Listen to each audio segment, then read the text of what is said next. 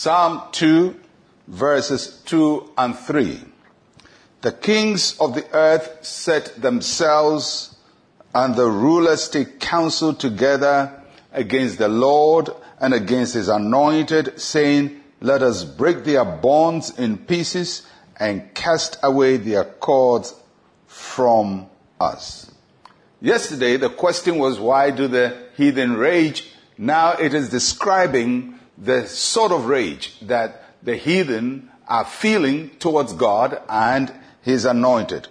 And the psalmist is amazed at the plans of the kings and the rulers of the earth to resist the Lord. And uh, the psalmist can't believe that there are people who are so angry against God that they're going to do something to disrupt his plan.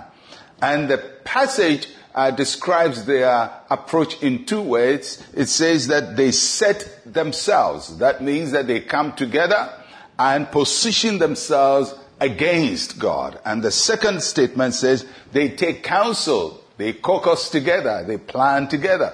So when God has a plan and God is working out his plan, there are power systems. The passage calls them the kings and the rulers. And they set themselves, they oppose it, and they counsel together, they caucus together.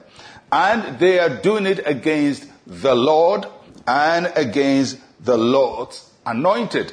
So this kind of opposition is first against God. It's not just against the anointed of the Lord or it's just not just against you. It starts because people are angry with God. Who dares he, Jehovah God, to anoint somebody, to bless somebody, to honor somebody? And they're just upset with God. And then they are upset with the one the Lord has anointed. In the Old Testament, the anointed of the Lord was the high priest or the prophet or the king. And in this passage, the anointed uh, is directly in reference to a king that God has anointed uh, to rule over Israel. So at the time God picks a king and anoints him, whether it's David or some other successor of David, people look on and say, why should God have anointed that one?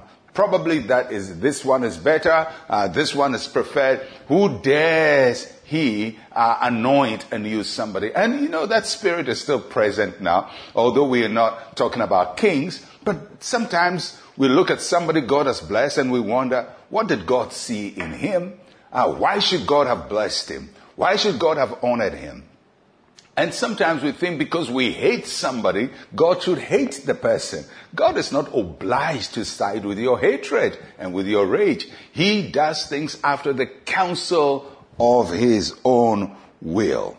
So don't be amazed when people of power and influence set themselves against the Lord in our world today. And we've seen a lot of it where people who with great uh, influence in our world, in various spheres of our world, set themselves against God. They become anti-God or anti-Christ and everything that has the name of God on it or the name of Christ on it, they rise against it, they write against it, they rant against it uh, because they can't stand that God is being promoted. And they can't stand that the people associated with God are doing well. So they set themselves against them and they plot together. And don't be disturbed when you see people simply hate you because you love the Lord.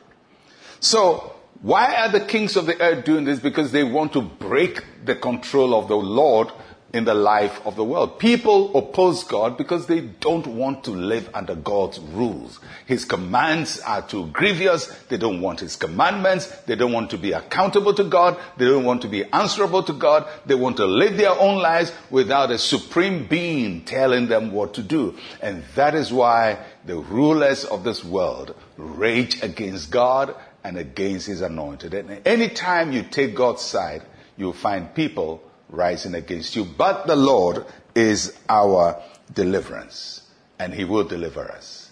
Let's share a word of prayer together. Say with me, Heavenly Father, I am grateful for your anointing on my life. Help me to uphold your rule in this world. In Jesus' name, Amen and amen.